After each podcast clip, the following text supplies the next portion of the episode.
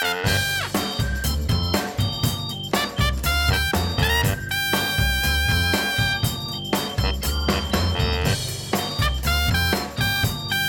dacht dat het komkommertijd is, heeft het helemaal mis. Want we gaan het in deze CIP-podcast hebben over een evangelische tsunami en het einde der tijden. Met Patrick Simons onder andere. Zijn synoniemen of niet? Ja, zou je bijna denken, ja. ja. Ja, daar gaan we het over hebben, Jeff. En dat zijn echt twee knalonderwerpen, zo. Zo, vlak voor de vakantie. zeg dat wel. Hadden wij ook niet aan zien komen. Nee, nee, want meestal is het toch wel een beetje zo eh, van eh, de campingspullen liggen al klaar en we gaan dan even bespreken... Ja, een beetje eh, de, wat vluchtige nieuwtjes hè, over eh, of, of de zon nog gaat schijnen of, eh, of, of oude Neil nog op vakantie gaat. Zou, dat, zou die nog op vakantie gaan of heb je hem niet gesproken? Ik heb hem niet gesproken. Oh, ja, hij, hij is al weg. Hij heeft vier columns in één keer gestuurd, want dan dacht ik, dit ben ik er maar gelijk vanaf. Kan ik Heerlijk. lekker vakantie vieren. Heerlijk. Vier weken ook. Ja, ja. Jongen, Dus, eh, nou, we Wij zullen- niet hoor. We zullen de nabeschouwing wel lezen over een maandje. Ja, precies. Wij gaan het hebben over een evangelische tsunami. Niet omdat daar eh, het water hen tot aan de lippen staat, maar omdat heel veel evangelische kerken eh, ja, in opkomst zijn in de Bijbelbelt. Ja, Want het is eh, symboliek, hè? Voor, voor de duidelijkheid. Ja. Tsunami. ja, stel je voor. Ja, Ja, dat is symboliek. Maar we gaan het eerst over iets anders hebben. dacht ja, ik, hè? ja, ja, zeker. zeker. We beginnen met Jeroen Korrestra. Ja, Een hele bijzondere kerel. Een broer van Martin Korrestra. Een, eh, een bekende man die genezingsdiensten leidt in eh, evangelisch Nederland. dat klopt. En jij hebt kennis gemaakt met zijn broer. Ja, hij is hier geweest op kantoor. Ik heb uitgebreid met hem gesproken. Hele vriendelijke, leuke man trouwens. En ehm, die heeft een boek geschreven. En dat boek dat heet Het einde van de eindtijd. Dat klinkt natuurlijk eh, best apart. Ehm, hij, hij heeft namelijk ehm, ooit, een jaar of zes, zeven terug denk ik. eh, toen zat hij op CIP. Dus altijd goed hè, als je Ja. dat doet. Zeker. En toen zat hij in de reacties te lezen en daar kwam hij een linkje tegen van iemand die, die eigenlijk anders over de eindtijd dacht dan hij tot nu toe dacht. En dat er, dan dat er over het algemeen in de evangelische kringen wordt gedacht. En daar heeft hij op geklikt en daardoor eh, is hij eigenlijk eh, ja, ja, van in de band geraakt. Klinkt een beetje vreemd, hè? maar eh, door geïnteresseerd geraakt. Is hij gaan studeren, gaan studeren, jarenlang. En daar is uiteindelijk dit boek vandaan gekomen. Oké. Het is overigens geen hele nieuwe visie hoor. Het is preterisme is het. Dat is een visie die eigenlijk al veel langer bestaat. En die bijvoorbeeld, ik vond trouwens opvallend, dat wist Jeroen Korsa zelf niet. ehm, in de reformatorische kerken, in veel reformatorische kerken en volgens mij ook in de katholieke kerk, is dat de, de leidende visie wat de eindtijd betreft. Eh, en dat, dat wist hij nog niet volgens mij. En dat betekent Ehm, dat eh, Je- Jezus al is teruggekomen? De visie houdt in, globaal in hoor, dit is dit, om er helemaal op in te gaan is te diep hoor, dat de eindtijd al heeft plaatsgevonden. Ja, En dat dat in, in, het, in het jaar eh 70 Ja. en de jaren daaraan vooraf gaat. Hè. Het jaar 70 was de val van de tempel, er zijn gruwelijke dingen gebeurd toen.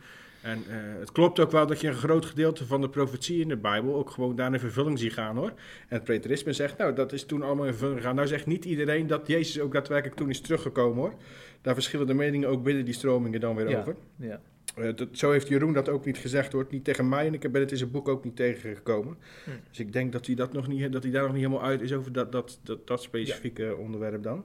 Maar wel dat inderdaad de eindtijd in het verleden ligt en niet in de toekomst. Hm. Ehm, overigens heeft hij dat boek niet geschreven om, om mensen over te halen om ook zo te gaan denken. Hè? Dat, dat, dat, dat zie je dan gelijk dat mensen dat denken. Maar dat vertelde hij er heel duidelijk bij tegen mij.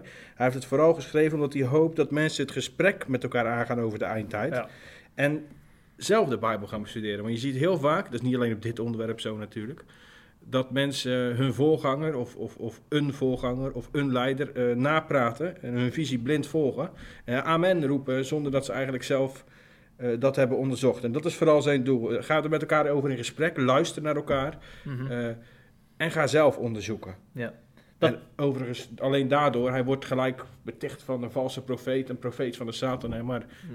Dat zou natuurlijk geen uitspraken van een profeet, Nee. van een valse profeet. Ja, ja, ja, zeker. Dat gesprek waar jij het over hebt, dat is al een tijdje gaande. Want we hebben in 2017 een, een soort van briefwisseling geplaatst tussen Jeroen Korenstra en Willem Ouweneel. De man waar we net naar verwezen, onze columnist. Ja.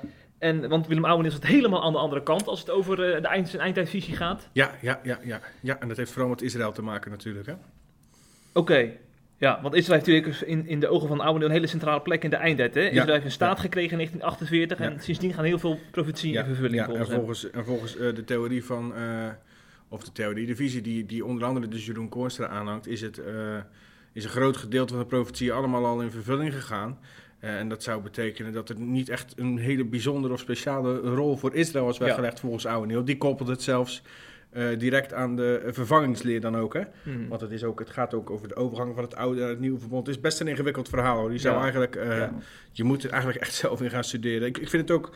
ehm, kijk, wij kunnen hier nu vertellen wat die, wat die mannen zeggen. Maar Mhm. we kunnen natuurlijk nooit hier echt goed onze, Nee. onze eigen mening over gaan, gaan eh, ventileren. Want die mannen die hebben daar jaren over gestudeerd. Oude misschien wel tientallen jaren. Ja. En Ja. dan zouden wij als SIP-redacteurtjes, eh, Ja. die misschien drie keer eh, een vers in de openbaring gelezen hebben, bij wijze van, hè, even, even daar onze mening over gaan Mhm. geven. Dus dat is helemaal niet de bedoeling. Nee. Ehm, Maar Owen is natuurlijk wel een beetje symbool voor die, voor die groep eh, christenen die geloven dat het allemaal nog gaat komen, ja, die vervulling. Ja, dat is wel zo. Maar goed, het, kijk, dat is een beetje het probleem, wat, wat ik het probleem vind. Daarom zeg ik ook, ik wil er inhoudelijk niet al te Nee. veel zelf over vinden of zeggen. Ik vind er natuurlijk wel wat van. Ehm, maar het gaat mij er vooral om dat je niet blind te lijden Ja. naloopt. Hè? Wat jullie Ja, ook ja. zeggen. Hè? Dat, eh, ik ben van Oude Neel, ik ben van Koorstra, ik ben van Paulus, ik ben van Apollos. Ja. Zie de Korinthebrief. Eh, precies. Doe dat vooral niet. Ehm, maar ik heb wel, er zijn wel wat dingen die me opvielen in wat, in wat Oude Neel, in, in die column van Oude Neel, in die, in die eh, column, in die brievenwisseling Hmm. tussen hun. Hè. Ehm, kijk, hij zegt bijvoorbeeld daar onder andere in ehm, dat, die, dat preteristen, die die visie aanhangen, heidense bronnen gebruiken. En dat zegt hij een beetje op een manier alsof dat niet goed is. Maar ik vind dat, ja, daar ben ik het helemaal niet mee eens eigenlijk. Ik vind dat de Bijbel, dat het juist je verhaal sterker maakt als de Bijbel of profetie in de Bijbel worden eh, bevestigd door, eh, door geschiedenisbronnen, door geschiedkundigen. Hè. Het gaat bijvoorbeeld over Flavius Josephus, nou, die, is, die is behoorlijk betrouwbaar. Jeroen Koorstra die kwam daar trouwens ook op terug in dat gesprek. Die zei, ehm, jij, en daar bedoelt hij niet oude mee ook, maar de mensen die hem dan verwijten ehm, om, om heidense te gebruiken. Hè. Ja. Eh, jij gebruikt voor je toekomstvisie over de eindtijd de krant van vandaag, die je vervolgens op de Bijbel plakt. Maar ik mag geen zorgvuldig opgestelde krant van 2000 jaar geleden teruggebruiken. Ja, een ja. beetje, beetje hypocriet vond hij dat. Ja, ja, ja, ja. Dat vond ik ook wel mooi. En, en, en dan de vervangingsleer, hè? Oude die, die koppelt het direct aan de vervangingsleer. Ehm, ja, dat vind ik ook lastig. Oh, daar kwam Jeroen Koorstra overigens ook weer op terug. Ehm, niet richting Oude opnieuw, maar gewoon omdat hem dat natuurlijk sowieso verweten wordt. Eh, hij zei, die hele vervangingstheologie is sowieso onzin. De gemeente, de kerkelijke gemeente, was in het begin namelijk volledig Joods. De hele term slaat nergens op. Israël is natuurlijk een zegen voor de hele wereld en ze zijn een volk waar God mee optrok. Uit hen is Christus geboren en is de gemeente ontstaan. Dat is alleen maar geweldig en daar moeten we ook heel dankbaar voor zijn. Ja. Want als hij een aanhanger van de vervangingsleer zou zijn, dan zou hij gewoon heel, de Joodse, heel dat Joodse gedeelte van de Bijbel afschrijven. Ja, ja, er zijn natuurlijk ook wel heel veel gradaties in. Hè? Nou, Ehm, de- kijk, Oude Neel, denk, denk dat Oude Neel vindt op het moment dat je vindt dat eh eh, profetieën van niet voor Israël bedoeld zijn, maar al gebeurd zijn, of zo, daar- in, dit, in dit, deze context, hè, dat je dan al richting de vervangingsleer gaat. Ja. Dus, dus daar denken mensen nog verschillend over. Maar over het algemeen gaat het erom dat, dat je denkt dat, ehm, dat je de kerk in de plaats van Israël stelt, zeg maar. ja, ja, ja. Ja, en als je dat eh, daar bij oude Neel mee aankomt, dan gaan zijn nekharen overeind staan. Ja, Ja, en ehm, over nekharen die overeind staan gesproken, dat gebeurt ook als je de reacties bekijkt van een aantal mensen die op Jeroen Korstra reageren. ja dat Die- is schandelijk. Want? Dat is schandelijk. Nou, ik heb. ehm, schijnbaar eh, zijn de, de heersende theorieën ehm, op dit moment in de evangelische gemeenschappen. ehm, enorme heilige huisjes. Want als je anders denkt, dan worden mensen laaien. Dat hebben we ook bij dit artikel weer gezien. Ik heb, ik heb reacties gezien op, eh, op, Jeroen, op het artikel van Jeroen Koorstra. Nou, ik, ik, ik zal er eens twee voorlezen. Ehm, Nou, dat wordt een enorme vuurwerkpijl Ja. die nu de lucht in Ja. gaat, ben ik bang. ja, dat denk ik ook.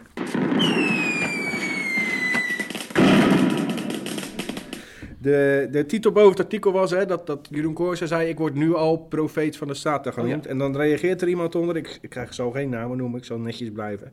Dat ben je ook. En je einde zal vreselijk zijn. Want bekeren zul jij je niet, of met het mes op de strot tijdens de grote verdrukking. Wat niets anders is dan toegevoegde genadetijd voor hardnekkigen zoals jij bent. En je sleept zielen naar de hel met je smerige satanische leringen. leringen. En een andere nog. Jij zult ongelooflijk in hoofdletters lijden. Jij hardnekkige werker van de duisternis. Jij en al je duistere vriendjes. Jullie zullen radeloos zijn van angst en nog op je tong kauwen van pijn. en ontzetting. Dat is het deel van hen die de Heere haten, beweren dat ze zijn dienaren zijn en de schapen stront voeren. Nou, dit zijn twee reacties van, van de vele reacties. Ja. En dit is dus gewoon omdat iemand anders denkt dan jij, hè? Moet je even op je in laten werken. Dat is, dat is te bizar voor woorden gewoon. Ja, ja, ja. Maar, want, want die theorie van Jeroen is eigenlijk helemaal niet zo ongeloofwaardig hoor. Het is niet voor niks dat er natuurlijk heel veel reformatorische, traditionele kerken eh, ook die theorie aanhangen, of gedeeltelijk. Eh, dus zo ongeloofwaardig is hij niet. Dus waarom mensen nou zo enorm boos reageren? Ik denk dat het een soort eh, eh, vaste grond is die onder hun voeten wordt weggeschopt. Hmm. Ik denk dat de eindtijd dan toch eh, enorm belangrijk is voor veel evangelische. Hij werd overigens ook hij werd niet meer uitgenodigd bij bepaalde gemeentes, hè, bepaalde kerken. Zo.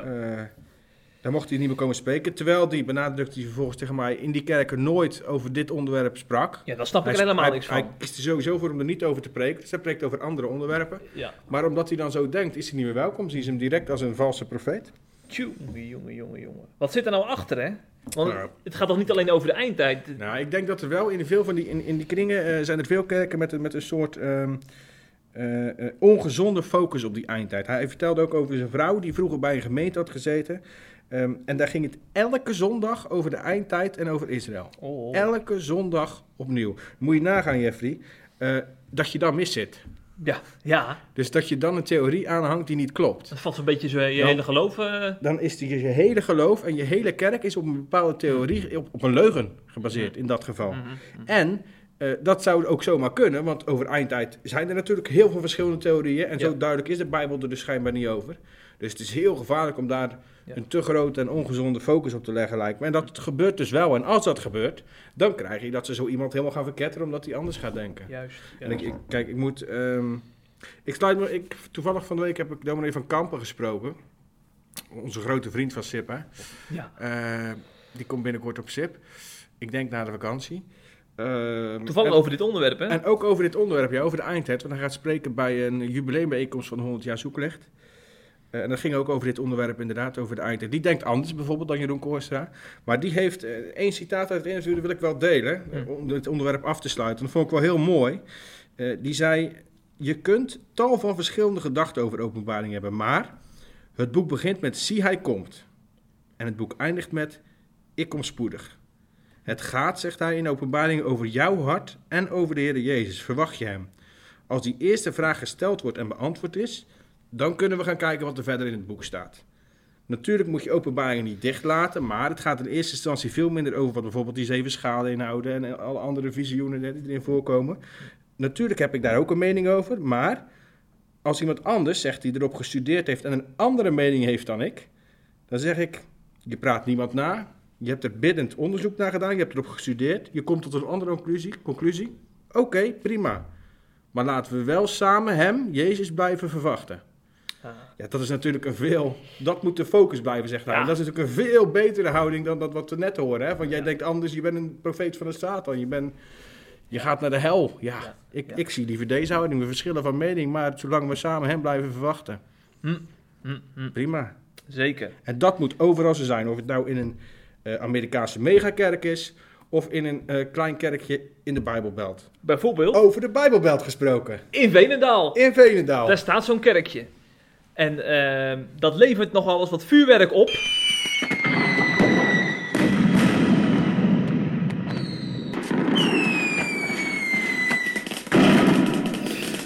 Want ehm eh, Menno Hansen is zijn naam. Die woont in Veenendaal. En die ziet Ja. dat met eigen ogen gebeuren. Hoe daar een evangelische kerk in Hartje Bijbelbelt, zou je kunnen zeggen. Daar enorm is uitgegroeid tot een megakerk. En ehm, ja, hij, hij is daar voor een deel bezorgd over. Hij ziet ook positieve kanten. Hij, het is in ieder geval een boeiend interview geworden dat vandaag eh, op CIP is verschenen. En heel op nummer 1 bij trending staat. Ben je trots op, hè? Nou ja, het leeft, het leeft. Het is toch leuk om onderwerpen te, te bespreken in je interview die je blijkbaar leeft bij je achterban. Hij leeft, vind ik mooier hoor. dat zou voor koppen wel eigenlijk zeggen nu. Ja. Dat denk ik ook, ja. Ja. Maar eh, eh, Menno Hansen die sprak in het interview. Eh, hij heeft trouwens een onderzoek gedaan eh, eh, als student aan de CRE. Hij studeert daar godsdienst en pastoraal werk. En eh, hij heeft een onderzoek gedaan naar zeg maar de evangel- evangelicalisering van de Bijbelbelt. En hij spreekt van een evangelische golf. En ik ben wij lopen natuurlijk al wat langer mee. Hè. Wij kennen een kerk in Drachten, waar Orlando Bottomblij is begonnen. is volgens mij al meer dan tien jaar geleden dat hij daar begonnen is. Wij zijn daar wel eens geweest ook, hè? We zijn er wel eens geweest Met z'n zelfs. tweeën. Ja, met nog twee vrienden van ons. Ja, ja. Ja. En dat pelt er helemaal uit ook. Ja. Dat is ook een kerk met heel veel eh, christenen die een, eh, een achtergrond in de kerk hebben, maar een soort het eh, geloof nieuw leven in hebben geblazen daar. Vervolgens krijg je doorbrekers in Veenendaal, of in, eh, in Barneveld staan die. Ja. Nou, dat is ook in de, is in de media groot opgepakt, ook omdat dat echt booming eh, business is daar, die kerk. Ook nu regiokerk in eh, vier plekken elders in het land. En nu hebben we dus het nieuwste succesnummer, dat is Mozaïek 0318, met Kees Kraaienoord eh, aan de leiding in die kerk. En eh, ja, Menno Hansen die zegt dat hij heel veel vrienden heeft zien vertrekken de afgelopen jaren.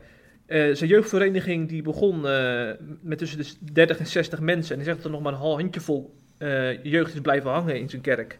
In de hervormde kerk in Veenendaal, Julianakerk. En eh, vanuit die kerk heeft hij heel veel jongeren zien vertrekken naar dus Mozaïek, een evangelische gemeente, maar ook naar een Nederlands gereformeerde kerk. En dat is, dat is wel leuk, dat is een, een kerk die in, eh, in liturgie en in naam gereformeerd is, maar wel meer naar de evangelische beweging is gaan hangen, qua muziek en eh, qua inrichting van de, van de samenkomsten en zo. Dus blijkbaar is er een bepaalde behoefte aan daar in Veenendaal. En volgens hem is dat dus een brede beweging, daarom spreekt hij ook van een golf die over de Bijbelbelt aan het gaan is. En ja, dat is ons niet bekend, hè, die golf. Daar horen we al jaren Nou, ik berichten uit, ik over. kom uit Zeeland. Ik heb me wel wat golven gewend, hoor. Wie, Ja. Weet je wie trouwens onderzoek heeft gedaan naar deze evangelische golf? Dat is Miranda Klaver van de Vrije Universiteit in Amsterdam. Mhm. Zij eh, interviewt, eigenlijk een beetje haar hobby. De een verzamelt postzegels, de ander die eh, verzamelt eh, wijnflessen en zij verzamelt eigenlijk charismatische christenen. Maar dat is een hobby toch niet? Zij werkt, ze is onderzoeker. Ja, maar je kan aan haar manier van praten in de media merken dat ze er heel veel plezier in Ja, heeft om heel die beweging uit te pluizen. Mhm. En eh, ik heb haar mogen interviewen vorig jaar. Oké. En eh, ook gevraagd, nou ja, maar waar komt nou die, die evangelische golf eigenlijk vandaan? En ze zegt dat zij heel veel mensen heeft gesproken die bijvoorbeeld naar een conferentie zijn geweest. Ik noem bijvoorbeeld opwekking.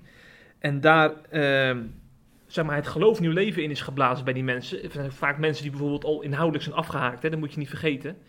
Maar wel nog bijvoorbeeld dit is ingesteven bij, bij, eh, bij de PKN of zo, of eh, bij een kerk. En die vervolgens daar een enorme geloofservaring meemaken. Die gaan vervolgens terug naar huis. En die willen in de, in de kerk waar ze nog zijn ingesteven, willen ze daar allemaal eh, gaan toepassen wat ze op zo'n conferentie hebben meegekregen. Ja, en dat, dat doet natuurlijk spaak. Nou zou ik PKN niet als voorbeeld noemen, want PKN is dat toch wel vaker dat dat wel kan, hoor. Ja, oké. Nou ja, Oh wel, Menno zit wel in de PKN, neem ik aan. Ja, dat ging over de, Ja. de PKN, Ja. dat klopt. Ja. Maar goed, los, los van de kerknaam, die gaan dan naar een bepaalde kerk toe weer. En die Ja. willen dan daar bijvoorbeeld, ik noem maar wat, een genezingsdienst organiseren. En dan gaat dat mis. En dan gaan ze naar een evangelische kerk. En zo is er een beweging op gang gekomen van teleurgestelde mensen. Die zo eh, in, een nieuwe, in een beweging verzeld zijn geraakt. En Menno Hansen, die spreekt uit ervaring. Die is zelf wel eens naar Soul Survivor geweest. Nou, dat klinkt ook niet bepaald reformatorisch. Dat klinkt heel erg Pinksterachtig. Ja, ja. En daar, eh, ja, daar is hij ook geraakt. Eh, op een andere manier ook in zijn geloof gaan staan. En eh, hij zegt dat hij dus niet de enige is. Tientallen andere jongeren met zijn achtergrond eh, ervaren hetzelfde. En die lopen een soort van vast in een traditionele kerk, is zijn ervaring. Ja, dat is wel boeiend natuurlijk. Zijn er ook cijfers over dit geheel? Ja, dat is een beetje het probleem. Het zijn heel vaak ervaringsverhalen die je tegenkomt. ja. Want Miranda Klaver bijvoorbeeld, die wordt er vaak door de NOS of zo Mhm. geïnterviewd. En dan zie ik ook, ik lees in die verhalen ook nooit cijfers, maar dan zijn het tientallen mensen die, Ja. die, die, waar ze dan haar onderzoek op, ge- op baseert. Ja, want ik ben bijvoorbeeld wel benieuwd naar ehm, eh, cijfers op de lange termijn. Hè? Dus mensen, ik, ik geloof best dat er tientallen mensen vanuit traditionele kerken eh, naar eh, evangelische kerken bijvoorbeeld gaan. Of naar kerken zoals Mozaïek. Maar op de lange termijn, hè, als je nou tien jaar later kijkt, Ja. Ja. zitten die mensen nog steeds in Mozaïek? Ja. Of zijn ze overal mee gestopt? Of zijn ze terug? Want daar ben ik wel heel nieuwsgierig naar. Want ik heb namelijk in, in mijn omgeving wel meerdere keren zien gebeuren. Meerdere keren meerdere mensen meegemaakt waarbij zeg maar, deze stap eh, eigenlijk een eerste stap richting secularisatie was. Ja. Dus zeg maar dat ze niet eigenlijk direct overal mee wilden stoppen, Mhm. maar dan eerst naar een, ja het klinkt, het klinkt een beetje cru, maar een makkelijkere kerk ja. willen. Ja, Weg uit de stramien waarin ze zijn opgegroeid. Ja. En de volgende stap een aantal jaren later is eigenlijk gewoon niet meer. Mhm. Hè, of niet meer geloven. Eh, dus ik, ja, ik weet niet of daar staat. Ik ben wel benieuwd of daar eigenlijk cijfers naar zijn. Want. Dus je hebt het interview met veel interesse gelezen, Patrick, van Menno Hansen. Ja, ja, ik heb er wel een aantal dingen op aan te merken om eerlijk te zijn. Eh, kijk, eerst wat ik net al zei, hè, dus dat, dat ik echt benieuwd ben naar, naar, naar onderzoeken. En niet alleen maar naar verhalen van drie, vier mensen. Want ik kan namelijk ook drie, vier, vijf mensen noemen die tegenovergestelde dingen beweren. Maar ben je met me eens als, als hij tientallen jongeren uit zijn jeugdvereniging ziet vertrekken, dat er wel een verhaal op zich lokaal in zit? Ja, ja, ja, Ja. ja. dat wel. Maar, maar. De, ik heb wel een aantal Ja. maars daarbij. Want hij zegt vervolgens, ik, ik heb het artikel gelezen. Ik vond het heel interessant. Ehm, we hebben natuurlijk net dominee de Heer op SIP gehad. Mm. En eigenlijk ehm, bevestigt Menno hier de zorgen van dominee de Heer over de evangelische beweging. Menno zegt namelijk eh, letterlijk, en ik citeer... ehm, ik verlangde steeds meer naar het ervaren en beleven van God. Een rationele geloofsbelevenis, beleving, kwam steeds meer op de achtergrond en emotie op de voorgrond. Mhm. En emotie op de voorgrond, dat was precies het probleem wat dominee de Heer met bijvoorbeeld opwekkingsmuziek had. Ehm, en met eigenlijk de hele theologie erachter. En ik denk ook dat het een cruciale denkfout is dat dat, dat zo is. Want hè, we lezen in Romeinen 10, ehm, vers 17, dacht ik uit mijn hoofd, dat het geloof uit het gehoor is en het gehoor is uit het woord. Mhm. Het maar in geloof, natuurlijk is emotie en, en eh, gevoelens zijn belangrijk in, in je geloof. Maar het lijkt wel bij Menno alsof dat, en bij de jongeren die hij schetst, heel de situatie, hè, alsof dat het belangrijkste is geworden. Hè? De rationele geloofsbeleving is niet meer belangrijk, het woord is niet meer zo belangrijk. Het gaat om de emotie, het gaat om de ervaring. Nou, ik denk dat dat een cruciale denkfout is, die, die, die onbijbels is ook zelfs. En dominee de Heer heeft daar ook eh, in het interview over gesproken. Die had het bijvoorbeeld onder andere over de Pinksterbekering, hè, waarbij er ehm, duizenden mensen tot geloof kwamen. Ja, in handelingen bedoel je. In handelingen, juist. Eh, en dan zegt hij, natuurlijk ging dat gepaard met emotie. De ontdekking dat je verloren ligt voor God kan namelijk niet buiten je gevoel omgaan. Alleen is het niet bij het gevoel begonnen. Het is zeker niet bij emotie begonnen. En toen kwam hij met een voorbeeld, en dat voorbeeld is een bekend voorbeeld ook hoor. Ehm, het geloof is de locomotief en de gevoelens en de emoties zijn een van de wagonnetjes daarachter. En dat moet je vooral niet omdraaien, want als je de wagonnetjes voor de locomotief gaat zetten, dan kom je niet meer vooruit. Mhm. Snap je? En dat vind ik echt wel een heel, heel belangrijk, hele belangrijke kanttekening bij het verhaal. Ehm, want dat was wel hoe het op mij overkwam. Hè? Het gaat vooral om emotie, om beleving. Eh, en dat is denk ik erg gevaarlijk. Mhm. Ik weet niet of jij... Nou ja, eh, volgens mij, eh je hebt het over die locomotief. Ik denk dat hij nog steeds op die locomotief zit en dat hij een nieuw wagonnetje heeft ontdekt. En zijn ervaring is dat, het, dat er in zijn kerk voor dat wagonnetje, dat dat, dat wagonnetje gewoon wordt van de, van de rails wordt afgeduwd. Want heel veel eh ouderlingen bijvoorbeeld in zijn kerk, die willen, die willen helemaal dit niet als een... eh, ja, al- als iets wezenlijks zeg maar agenderen. Van men, Emotie- jongeren, die, jongeren die, die het evangelische eh, gedachtegoed hebben ontdekt. Dat wordt gewoon aan de kant geschoven Maar- vaak. Ja, maar het ging nu even over emotie, hè? Over emotie zelf. Oké, oké. Over dat, dat Menno zegt, emotie is veel Ja. belangrijker geworden, gevoel is veel belangrijker geworden. Ja, maar ik denk Eh, dat dat... dat, dat punt ja. haalde ik er even uit. Ik denk dat dat in één op één eh, wordt gelinkt met eh, leven vanuit de Heilige Geest. Dus deze jongeren die hebben op die, op die conferenties hebben ze gezien Mhm. dat heel veel mensen vanuit de Heilige Geest bijvoorbeeld geestesgaven hebben ontdekt. Daardoor sneller met mensen gaan bidden. op straat bijvoorbeeld. Ik, we hebben hier een collega gehad die ging, die ging het kantoor uit. Die ging bij een bushalte met iemand bidden. Nou, dat is echt zo, zoiets als je, dat, je, dat, dat veel mensen ontdekken de, vandaag de dag. Kijk, we hebben, we hebben het Evangelisch Werkverband, dat ken jij wel hè? Ja. Een stroming die in de PKN, eh, bewust in de PKN, Mhm. eh, de Heilige Geest op de kaart wil zetten. Mhm. Voor een groot gedeelte al heeft gezet ook. Dus in heel veel PKN-kerken worden er tegenwoordig eh, cursussen gegeven over gebed. En mensen gaan na de, na de kerkdienst gaan ze ergens staan na, na, naast de deur om één op één met iemand te bidden. Alpha-cursussen worden ook Alpha binnen de cursussen. PKN. Eh, meer focus op eh, gebed voor zieken, ziekenzalving. Mhm. Allemaal goed, hè? Maar je- ik, ik, ik zeg ook niet dat het... Hè, begrijp me niet verkeerd. Ja. Ik zeg absoluut niet. En ik denk zelf, ik ben het er ook mee eens dat er, zeker bij de reformatorische kerken, veel te weinig aandacht is op, voor bepaalde aspecten. Ja. Eh, maar het ging mij, eh, ik vond het te makkelijk eh, in het artikel, eh, in het interview, dat men er te makkelijk eroverheen stapt. Misschien is dat niet zo, hè, in zijn Mm. persoonlijke leven. Dat weet ik niet. Ik wil vooral niet te hard en veroordelend overkomen. Maar ehm, ja, die- vooral die, ik, ik vond het opvallend, die, die omschakeling van de rationele geloofsbeleving naar emotionele. En daarmee zei hij, ik heb niet zoveel met dogmatische waarheden. En daar bedoelde hij dan de hervormde kerk mee, hè, waar hij vandaan kwam. Nou, ik zou jou vertellen, Jeffrey, we hebben het net over Jeroen Kooistra gehad. Mhm. in de evangelische beweging stikt het ook van de dogmatische waarheden. Ja, dat ben ik met je Want als je anders denkt over het eind, mag je niet eens meer ergens komen spreken. Ja. Dan ben je een helle hond. Ja. En, Ja. En, en, en, of als je niet je handen omhoog steekt, dan kijken mensen je ook raar aan, snap je? Dus die dogmatische waarheden die zitten in elke kerk, ook in de evangelische gemeente. Alleen op een andere manier. En daar kom je, dat, weet, dat valt in het begin niet op. Dat schreef jij in je column ook, hè? daar gaan we het zo nog over Ja. hebben.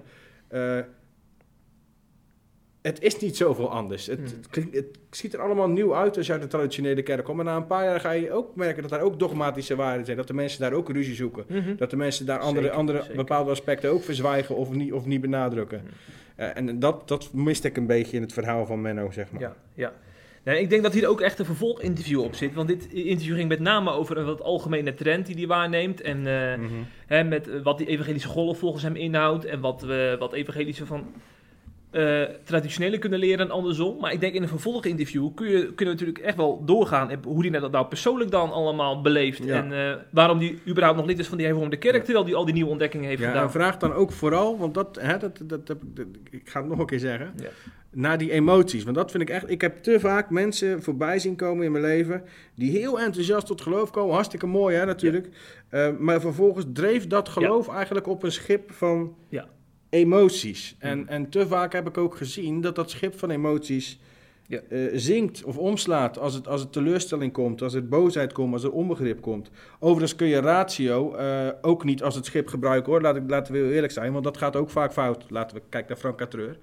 Ehm, het beste is denk ik dat de Bijbel het schip zelf is. En vergeet dan vooral niet om Jezus aan boord te nemen. Want zoals Luther ooit zei, als Jezus aan boord is, dan kan je niet vergaan. Ja, ja, dat moet de kern blijven. Ja, Tuurlijk.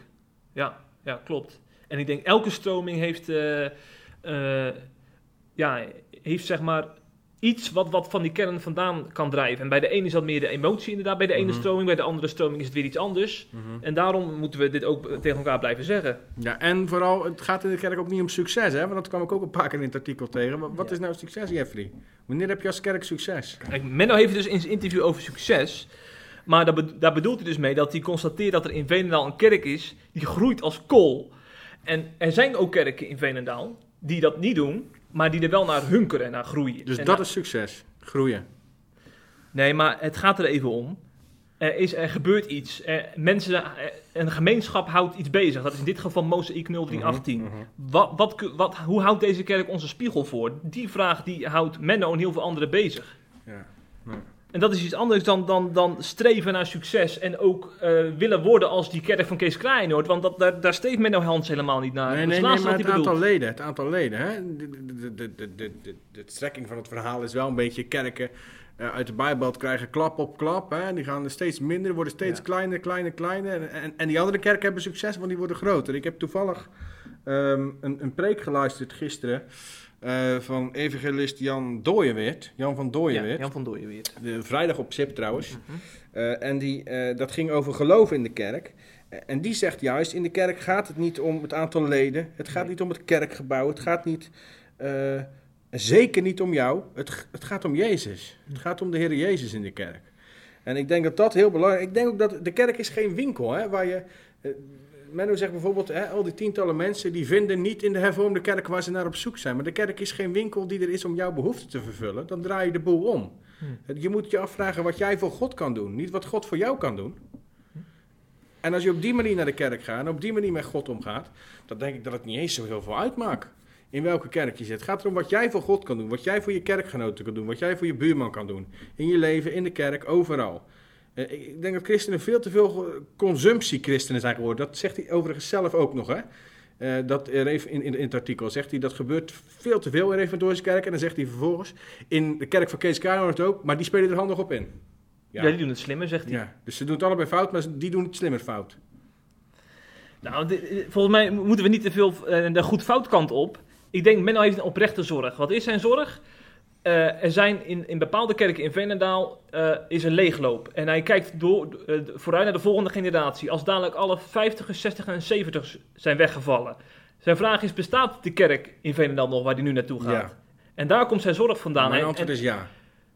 nou, hij is dus e- oprecht bezorgd, omdat hij ziet dat er voor- op, voor heel veel thema's die in de evangelische beweging zijn ontdekt, dat daar geen ruimte is in de kerk waar hij lid is. Mhm. En daar moet, daar, moet, daar moet ruimte voor zijn om ook generaties eh, Ja. aan je vast te kunnen houden. Ja. En, en dus de kerk levend ja, te daar houden. heeft hij een terechte zorg en daar heeft hij ook gelijk in. Alleen, ehm, ik denk niet dat de kerk aan moet sluiten bij de behoeften van de mens. Dat God, ik denk dat het andersom is. Ja, maar dat zouden ze in de tijd van de reformatie ook kunnen zeggen. Hè? Zodat dat de katholieken dat hadden gezegd Nee, over dat, dat, nee, nee, dat ging natuurlijk, dat is, iets, dat is een wezenlijk verschil. Dat ging natuurlijk over eh, een onbijbelse leer. Hè? Eh, nou ga je appels met peren vergelijken. Ja, maar het, er kwam toen ook een beweging. Ik bedoel meer de beweging. Er kwam toen ook een nieuwe beweging Ja, ja, op maar gang die de kerk er een heeft hervormd. leer was. Omdat er, omdat er een onbijbelse leer in de katholieke kerk hele was. waar- aanleiding, waarbij de zaligheid ehm, niet kwam door genade alleen. dat is een andere aanleiding, snap ik. Maar er zijn natuurlijk heel veel mensen die pleiten voor een nieuwe eh, reformatie. Omdat ze ook geloven dat er nog veel meer te ontdekken is dan wat er al in de kerk der eeuwen is ontdekt.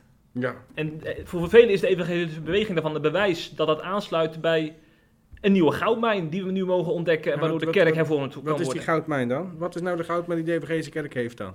Laat ik een voorbeeld geven. Na de kerkdienst mag ik regelmatig op zondag met iemand bidden. Voor iemand die er behoefte aan heeft. Hè? Bijvoorbeeld iemand Mhm. die ziek is, iemand die eh, heel veel stress heeft, problemen heeft op het werk, in zijn huwelijk. Of juist iemand die, eh, die eh, helemaal geen problemen heeft, maar, maar God wil danken. Of gewoon wil weten wat Gods, Gods plan is met zijn of haar leven.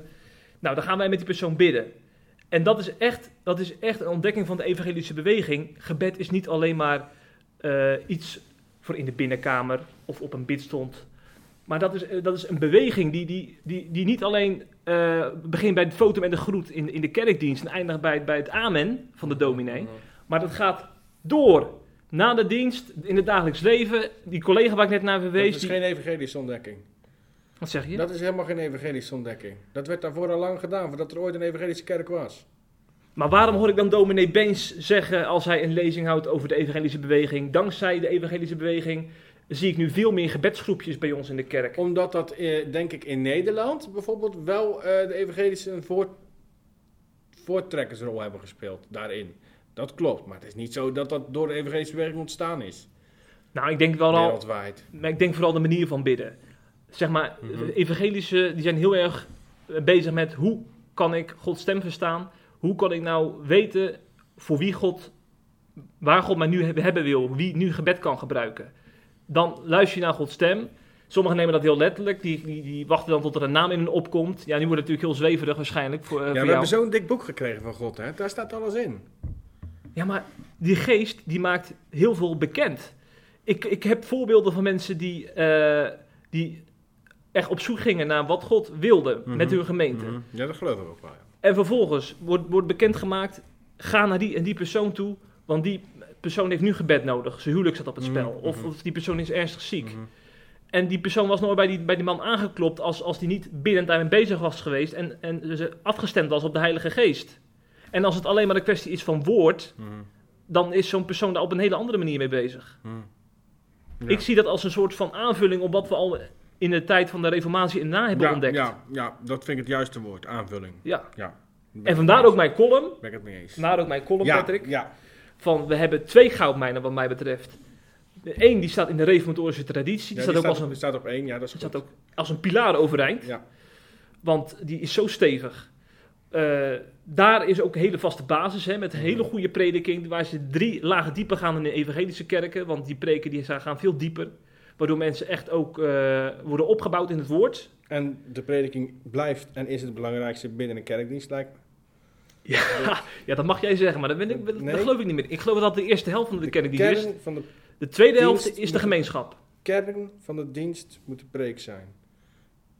Voor, voor mij is dat de eerste helft van de kerkdienst. En de tweede helft is de gemeenschap. Waar, je, waar je dus gaat bidden met mensen, koffie gaat drinken. Op zoek gaat naar de geest. Waar Oh, je je het een sluit het ander niet uit, maar de kern moet de preek zijn.